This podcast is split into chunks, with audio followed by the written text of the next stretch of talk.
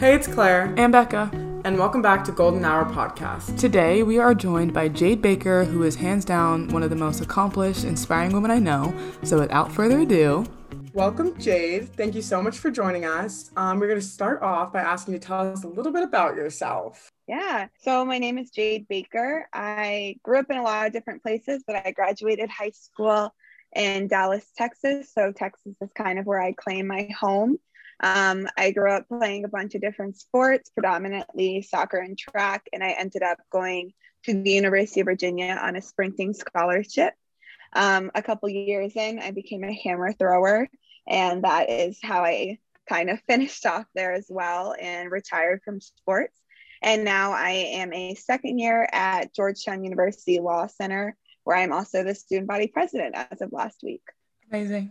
Okay, we're gonna start back in the day and then work our way up to the present moment. Okay. Um, in an older episode, Claire and I kind of compared childhood notes and experiences on growing mm-hmm. up regarding race. I grew up around almost entirely white people, whereas Claire inhabited a bit more of a diverse space as a kid. So, where would you say you kind of fell on that spectrum, moving around a lot and ultimately landing or claiming Texas? Yeah, I am in the all white people grouping.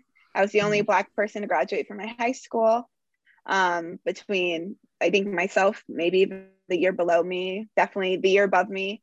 Um, so yeah, I have grown up around almost exclusively white people, even throughout the 10 different schools I went through in childhood. Um, I think that just comes with it often comes with the territory. Um, I my parents were blessed enough. Uh, my dad's an NFL football coach, so we've just been um, blessed enough to be economically privileged. And I think sadly, often that puts you in white neighborhoods. So I feel like that's something I didn't even internalize or realize why that was the case until I got older. But it's definitely something that I now grappled with in adulthood. So do you feel like did you ever feel like you were the token black friend? I know um, even in my diverse school i still you know sometimes felt that way. And now being at uva i felt that way. But growing up did you ever feel like you were maybe the token black friend? Yeah i feel like i was tokenized um, in outward facing opportunities whether it was by schools or by sports teams or by programs. But i actually felt in my friend groups by my peers, I actually felt the opposite and almost that my blackness was completely erased. Um, that nobody ever wanted to acknowledge that I was black or felt the experiences of a black American. Um, people would make racially charged jokes with fully fully intending that I wouldn't get offended by it, fully depending on that it didn't apply to me.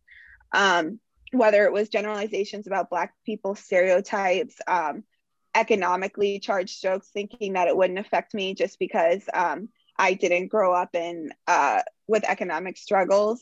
I think that was more the history of my childhood was just the that feeling of I did not realize I think I was I think for a lot of people they're not they don't realize they're different until they're told they're different. I feel like for me that was first grade um, I think it was 6 years old girls on the playground told me they wouldn't play with me because I was brown um, I didn't really, I have sisters, a bunch of sisters. Um, so I didn't really get why being, I, I kind of figured, of course, I was brown. Um, I didn't really figure that was a thing that mattered, that I was brown and they weren't. And I feel like that was after that, I kind of internalized that and was like, I have to be as not different as possible.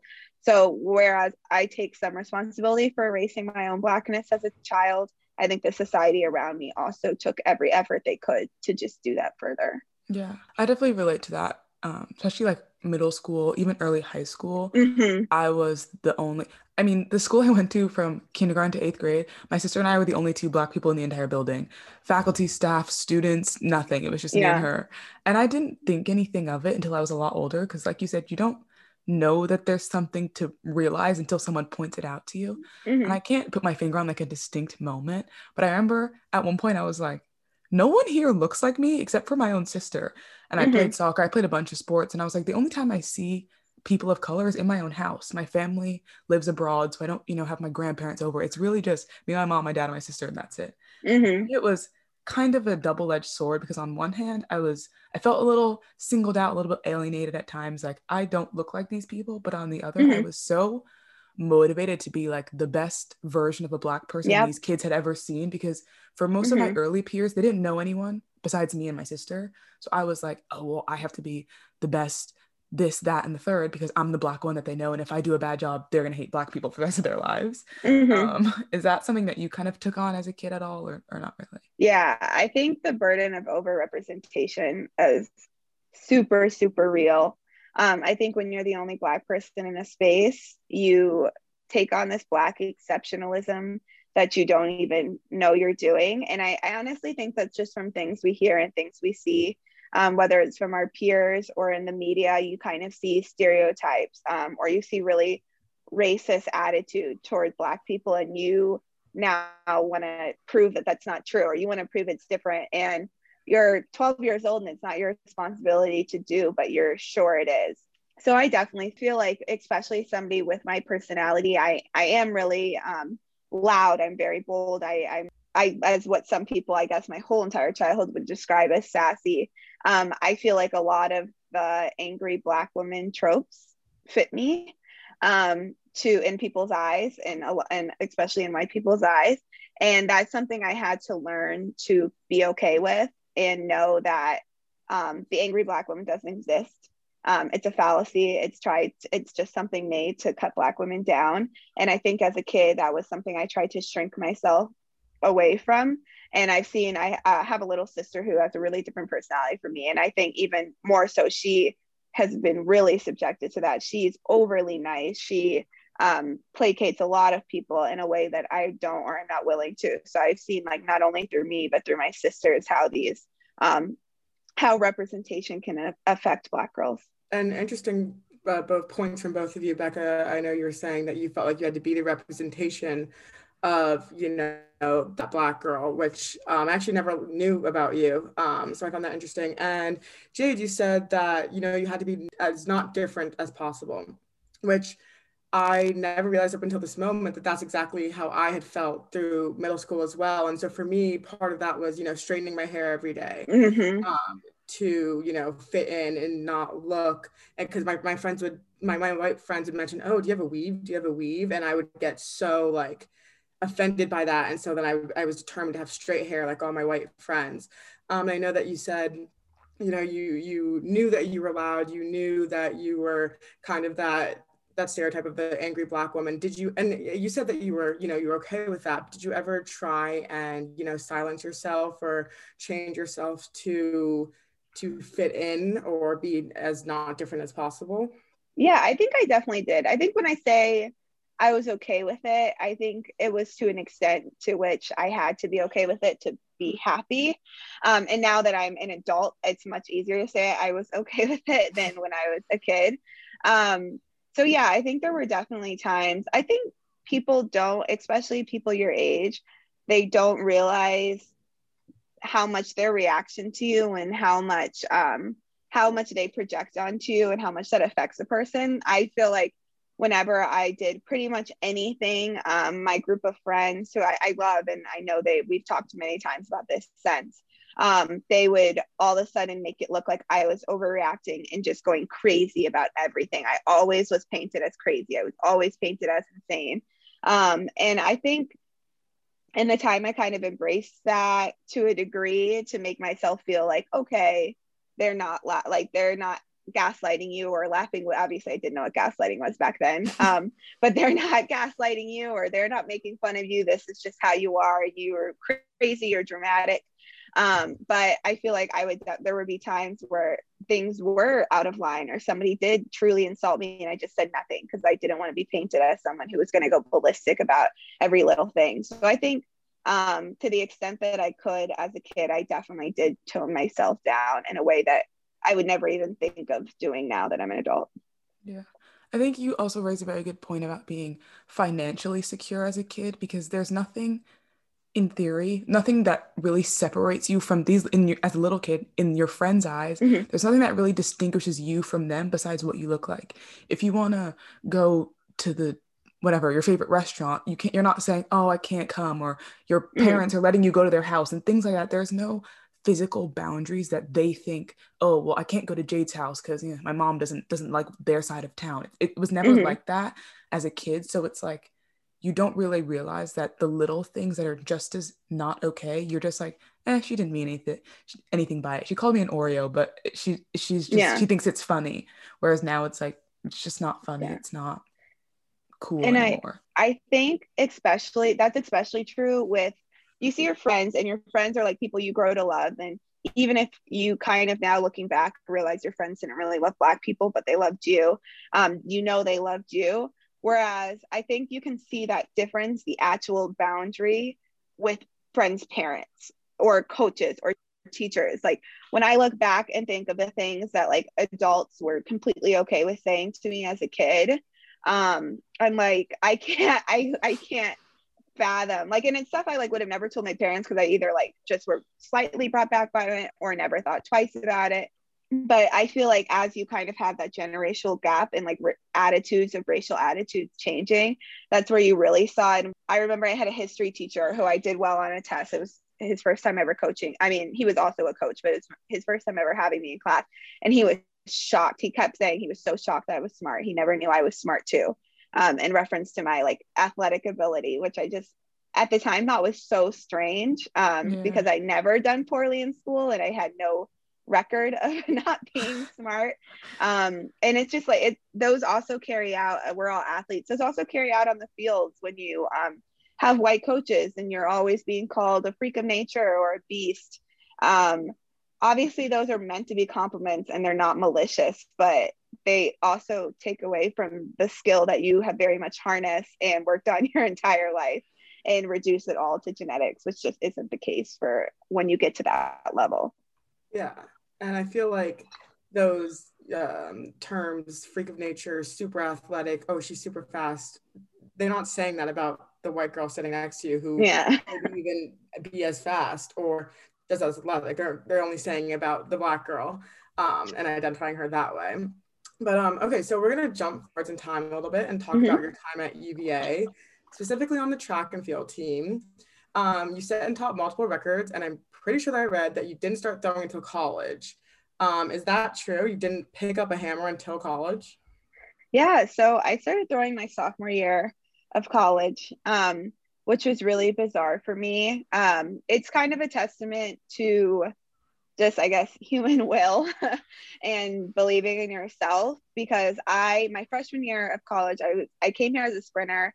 I was one of the top sprinters in the country. I had a bunch of um, state championships from texas. So i thought even if i i knew college track was going to be hard but i thought even if i wasn't going to be the best freshman year i was still going to be fine. I was still going to kind of get my bearings.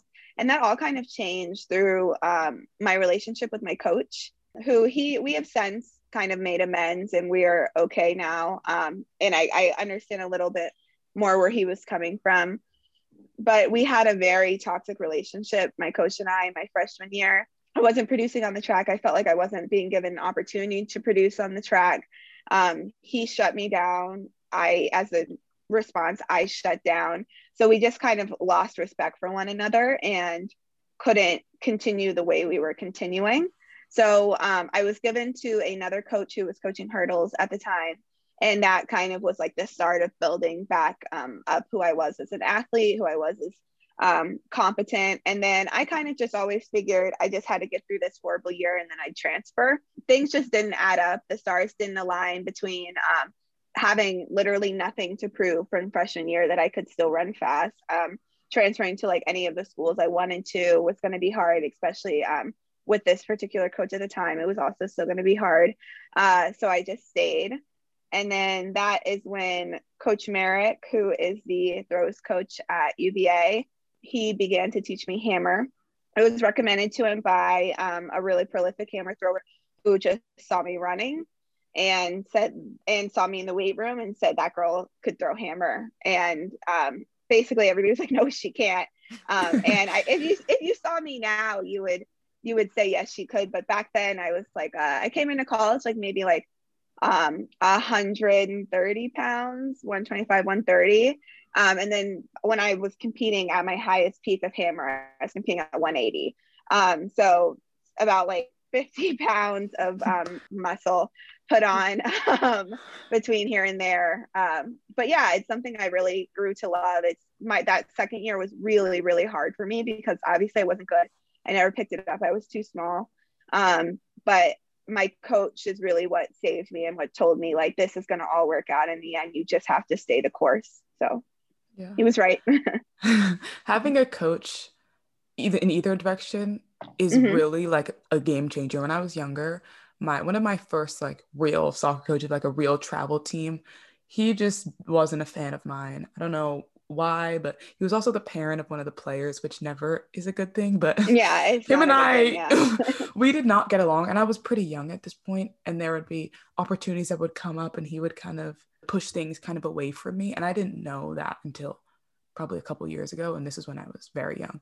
Um, and after a while, I was like, if you're not in my corner, like I don't want to try. I don't want to mm-hmm. perform, especially a sport like soccer. If you love every other player on the field and not me, don't I don't want to play. Like I don't I don't want to yeah. be here. And it really took a toll on me and everything else because I was like, I don't I loved playing soccer. Now all of a sudden I was like, I hate it here. I don't want to do this. I mm-hmm. don't yeah I'm not having any fun. Like I'm I'm done. Uh, but aside from sort of that confidence boost when you shifted um, to a different coach, did you notice any other like personal skills gained from your time on the track team? I've always kind of had an affinity towards leadership positions. Um, I was like that kid who, I mean, I'm still that kid, obviously, but I was that annoying kid who was always student council president and stuff like that. But I think that kind of disappeared going into college. And I felt like I was kind of missing that piece of me. But then as I kind of grew up on the track team and even though I wasn't the most productive member, the highest scoring member, um, my first couple of years, I really grew into myself as a leader. And um, in a sport like track, there's about 100 people on your team. And so to be able to get to a point where you really feel like you are in a position of authority and you can ha- make a real difference on the team's performance and people's individual lives i feel like that's something I'll, i definitely have taken away from it just that comfort and um, when other people started to come to me for certain things and um, i was asked to make speeches or talk to the team to do certain things i feel like that was something that really kind of pushed me back in the direction of like leadership and put me back on that road. And then other than that i think college track is something that you, you don't do for free because it's that bad um, but like just I just could, couldn't. Um, but that being said, it's something that like if you get through it, you'll miss it on the other side because it's really a one like a, a one of a kind experience, and you just gain I feel like so much grit and perseverance as a human from making it through. Yeah. Um, I, I'm sure a lot of people would say that about their sports also, but um, I actually never thought about it that way because kind of the same thing for me as well is that I gained confidence through my sport, especially when people are coming to you and asking mm-hmm. questions. Mm-hmm. And that's kind of how I was all through high school. And then when I got to UVA, you know, I was at the bottom again and mm-hmm. I, you know, really struggled with my confidence. Um, and now as like I'm progressing and people are coming to me and I'm looked at more of a leader on the team, I definitely it shows on and off the field and the way I carry myself also because I'm looked as a leader, looked to as a leader. Like I also try and carry myself like that off the field mm-hmm. as well. So I think that's interesting. Yeah. I, I also cool. think when you go to a really high level program, everyone was the best on their team for the yeah. most part. so now it's like you put a bunch of people who think they're the best all together, someone isn't the best anymore. Um, and I think that's like a very hard adjustment personally to sort of reacclimate and discover what your new role is. Maybe you still are the best, but in a lot of cases, for me, I definitely wasn't. And I had to kind of figure out where do I stand in a performance sort of way, but also how do am I am I comfortable with that? Because I didn't know how to not be the best at a lot of things, especially mm-hmm. as a kid. Um, so when I got here, I was kind of like, I don't know how to do this. I don't I don't like it. Like I need to get mm-hmm. comfortable mm-hmm. with this and I need to do it fast because if I don't, it's gonna be absolutely miserable. So like yeah. you said, don't do it for free. And like Claire said, I don't think anyone's yeah. doing it for free. no, no, no. Yeah. So and now you're at Georgetown Law so incredible. Wow. Have you always wanted to pursue a legal de- degree? No, actually. Um, I went to school to be a sports reporter. Um, I did media studies in undergrad. I worked for Virginia Sports Video um, my whole career there. Um, I worked, I usually ended up, I had practice, I had school, and then I was working um, at the video office for like 10 to 20 hours a week, um, which was like something I was super dedicated about, uh, something I knew I always wanted to do. And then August 11th and 12th happened my junior year of college. And that really kind of shifted the paradigm of like what I can do versus what I should do with my life. And I knew I still wanted to be a sports reporter. That was still what I genuinely wanted to do. But I had this nagging feeling that I, for me personally, I should do more um, because I really was shook by that, and I was shook by by how it all happened and how UVA allowed it to happen, and um, how it was just like this just complete display of hate, and it was legal and it was fine. And I just knew I wanted to have a hand in policy um, one day that doesn't even necessarily have to always affect racial justice, but just kind of like the attitudes of the country. And I figured a law degree was a really good place to start.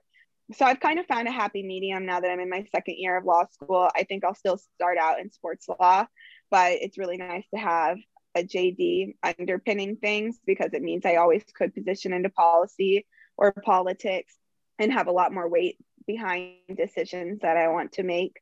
So that was kind of what shifted it for me was just kind of I knew I needed to open more avenues because in order to do more um, than just that singular tunnel vision with my life. Yeah, I can imagine that is very hard. Law school is not easy. Yeah. Um, so how do you how do you kind of stay motivated, stay on top of things, stay kind of at your best when it's not the easiest thing in the world?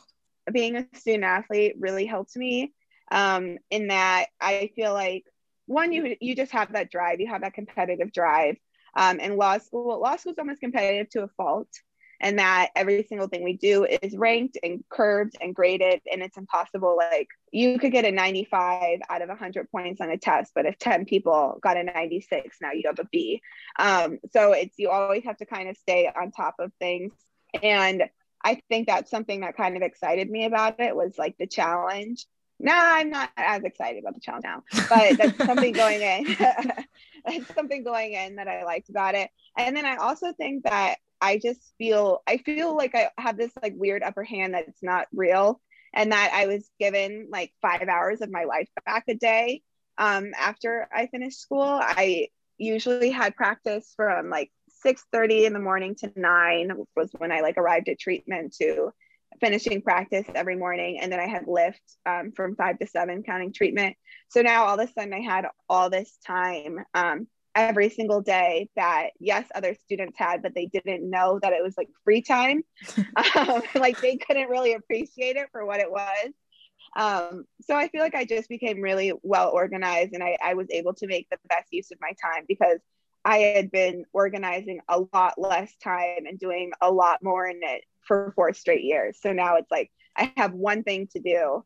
Um, and it's a big thing, like it's a massive thing. It's a really time consuming thing, but I know how to prioritize it. Now that you have all that time, is there anything new, any hobbies, anything new that you've picked up now that you're like, I have all this time, what do I do with it? um, my first year I worked, uh, I was a hostess at a restaurant in DC. Um, I loved doing that. I would still be doing it if it wasn't for the pandemic. But so that was what I did my first year. Um, I don't recommend having a job in law school though. I, like I said, I only did it because I like to be like spread paper thin for whatever reason. and then uh, I have no idea why. And then, um, but now I, which just really uh, helped me a lot as a retired athlete. I think my first year I really, really struggled. Um, everybody's dream is to go out on a high, but I feel like going out at my peak was like kind of my nightmare um, when you're in an Olympic sport and there is more you can do, um, especially at the time 2020 was just the next year, I, I it was really hard for me to decide to let track go at that time in my career because I knew I had so much more to give. Um, so that was something that was really hard to wrestle with my first year of law school. But now I've joined a gym um, in DC. It's called Metabolic, but it's like a really, really intensive um, almost like it's kind of like weight based, um, but like kind of these short intervals, like really hard bursts, like very, very similar to my weight training in college. Mm-hmm. Um, and it's like with a, a lot of like like minded people, a lot of people who were college athletes. And I feel like that's kind of given back to me a little part of that. Like I still miss the competition, but I feel like um, just be exercising and um, feeling like yourself and kind of not letting that piece of you go does mm-hmm. goes a long way. That makes a lot of sense. Um, and you were just recently elected student body president, making you the first ever Black female president of Georgetown Law. What does that mean to you? I think, in the context of my own story and in the context of like history at large, um, in the context of my own story, I did not think I was going to get into Georgetown. I was pretty sure. I like knew I wanted to either go there or NYU. Um, I also knew I was going to get it rejected from both. So that was kind of like the, the deal I was making. Which you didn't. I know you got into both and many other places. but the deal I was making with myself was you if you apply, you're going to apply all these really good schools. And then when you get rejected, you can go be a sports reporter. So that was like the deal. Um, and then I got in, which is just shocking to, to all of them. Then, just um, for let the people let the people know. Go look at her Instagram. The the receipts are all there.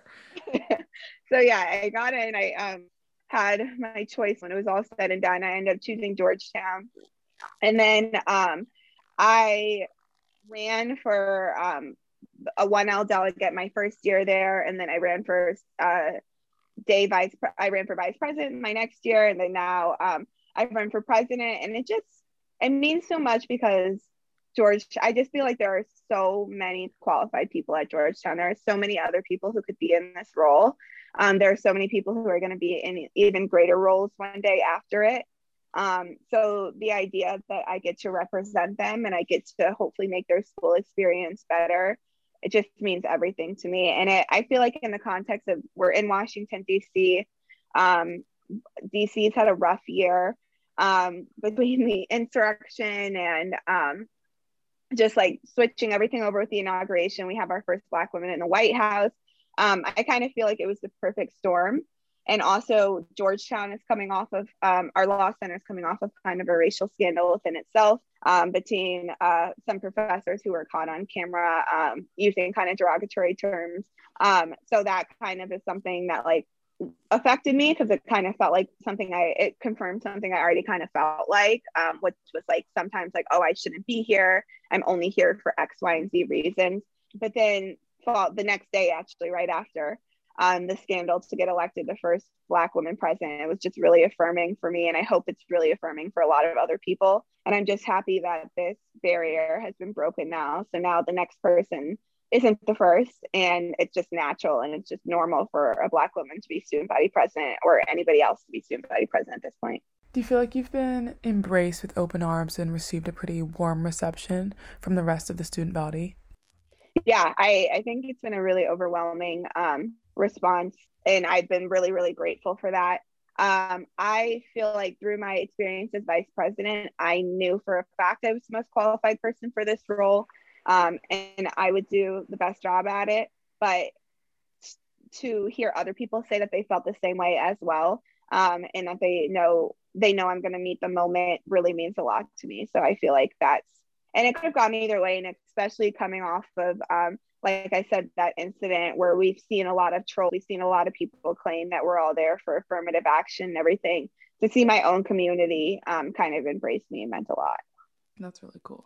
I know we talked about representation in a personal sense, especially growing up a little bit, but over the past like 18 months, I feel like the phrase representation matters is like everywhere, painted on the side of the bus, on the road, everywhere. Um, mm-hmm. It definitely does, but I think what we don't see as much conversation about is what that representation means to the person doing the representing. Um, it can yeah. be a lot of pressure. It's a lot. It's a big burden to carry to be the first female this, the first black that, etc. And as we said, you've been killing it with accolades. So how do you sort of handle that pressure of being the first of whatever it is that you're doing? Yeah, um, I think my parents prepared me really well for moments like these. They've kind of always what they call the Baker Girl standard. Um, if you've met my other sisters, are all the accolades are equal when it comes to them. So I feel like they, my parents have always just told me be the do the best you can do in every single thing and that's that best is going to be a lot and it's going to be a lot of responsibility and it's going to be a lot to take on but you can do it so i've never really shied away from being the first or um, being the leader of something because i know i could handle it and i've always been really really affirmed which i feel like is really important especially for female leaders um, I've been affirmed my whole life by both my parents that um, I was kind of like created for this purpose and created for XYZ reasons. So I feel like the representation aspect of it to me personally just means a lot because it means other people see it and think they can do it. But as just like Jade Baker, as myself, it just means I have to do the best I can do to keep representing myself and my family the best I can. That makes a lot of sense.